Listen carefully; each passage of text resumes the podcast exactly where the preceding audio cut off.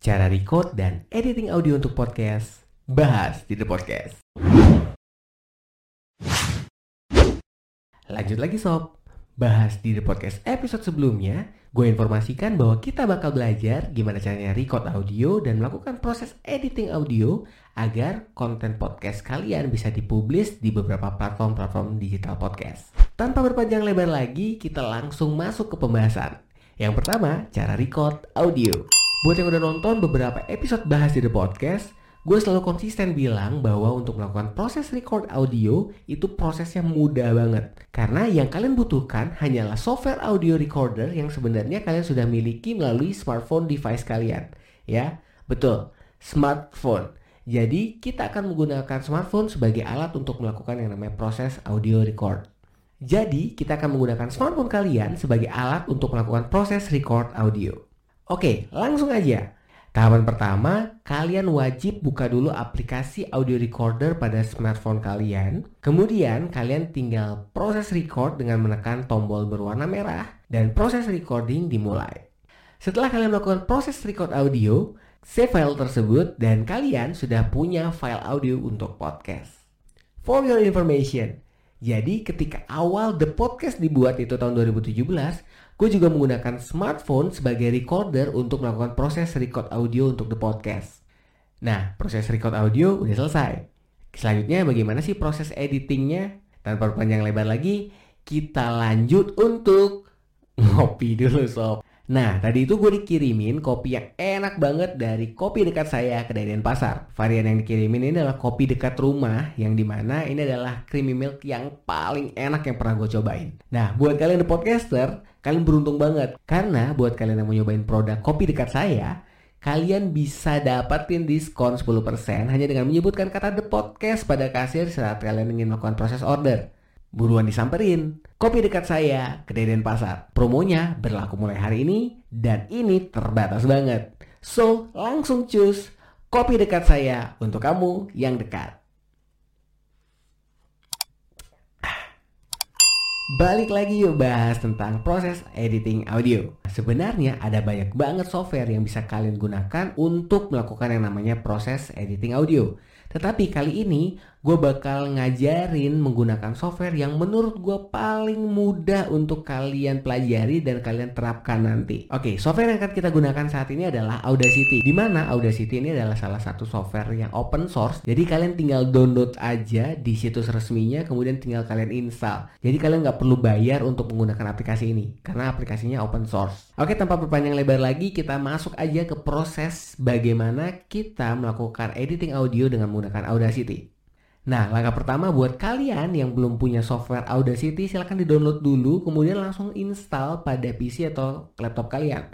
Nah, untuk tutorial cara install atau cara download, kalian bisa cari di YouTube, kalian cari di mana aja bebas.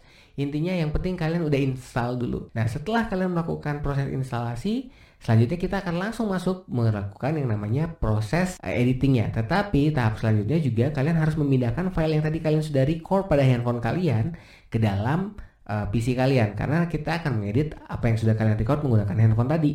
Setelah semuanya selesai, software sudah diinstal, Kemudian kalian juga sudah memindahkan file kalian dari handphone tadi ke dalam laptop kalian. Sekarang kita akan langsung masuk ke proses editingnya. Jadi setelah kalian buka software Audacity tadi, Langkah selanjutnya adalah kalian tinggal open file kalian yang tadi kalian sudah record ya, yang di mana kalian sudah pindahkan juga ke dalam PC kalian, atau kalian boleh langsung drag ke dalam Audacity-nya. Nah, otomatis nanti akan ada spektrum-spektrum audio gitu yang menandakan bahwa audio kalian sudah masuk ke dalam software Audacity. Sebenarnya terkait dengan proses editing audio ini sesuai dengan kebutuhan konten podcast kalian aja. Jadi kalau misalnya kalian memang kontennya itu isi background atau kalian isi intro atau kalian lengkapi beberapa konten kalian dengan sound effects ya itu silakan. Bebas semuanya tergantung kalian tergantung konsep kalian tergantung topik yang kalian angkat. Jadi pada dasarnya gue akan ngajarin yang paling simple aja bagaimana sih caranya biar audio kalian tuh kualitasnya baik. Nah kalau gue pribadi pertama kali yang gue lakukan adalah gue melakukan yang namanya uh, normalize. Yang di mana caranya adalah kalian select semua itu audionya, kemudian kalian pilih efek. Setelah kalian pilih efek, kalian pilih normalize. Nah, nanti akan ada muncul pop up, kalian tinggal klik OK aja. Nah, apa sih fungsi dari normalize? Normalize ini adalah fungsinya untuk membuat audio kalian itu menjadi stabil. Nah, jadi kalau tadi kalian perhatikan di bagian record uh, spektrumnya itu ada yang besar banget, ada yang kecil banget. Nah, dengan kalian melakukan yang namanya proses normalize, maka kalian sudah membuat proses audio recordnya tadi menjadi satu frekuensi atau dibuat jadi 0 dB biasa istilahnya. Jadi normalize ini fungsinya adalah meningkatkan volumenya dulu gitu. Ya, jadi kita baru meningkatkan volumenya. Setelah kalian melakukan proses normalize, Tahapan selanjutnya yang gue biasa lakukan adalah gue memberikan yang namanya efek reverb. Caranya adalah kalian select semua tadi audionya, kemudian kalian pilih efek lagi, kemudian kalian pilih efek yang reverb. Nah, di sini akan ada beberapa opsi-opsi yang di mana kalian diminta untuk menyesuaikan sesuai dengan kebutuhan kalian. Nah, kalau kalian lihat yang ada di layar ini, ini adalah uh, kebutuhan yang biasa gue gunakan, ya, dengan kualitas audio yang gue record Kemudian gue tambahkan efek reverb ini, suaranya itu udah seperti ketika gue melakukan proses recording di studio rekaman gitu. Jadi ini akan memberikan efek seperti suara gema, tapi kita harus cover juga, jangan sampai gemanya terlalu over sehingga audionya masih tetap enak untuk didengar.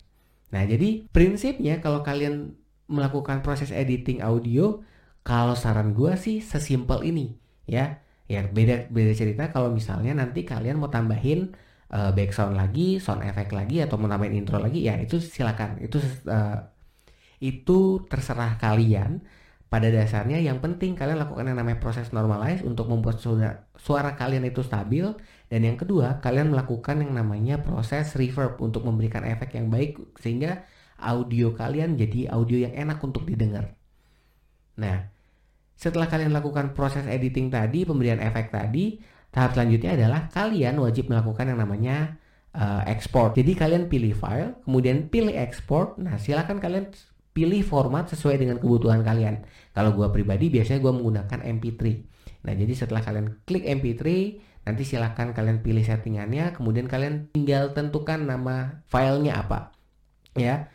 Nah, setelah itu kalian save, setelah kalian proses atau export, maka file audio kalian udah sangat siap banget untuk dipublis di platform-platform podcast digital. Gimana?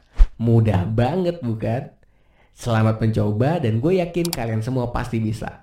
Akhir kata, DP Putra pamit. Stay positive to be inspiring. Bye. Terima kasih udah dengerin. Sampai ketemu di The Podcast selanjutnya.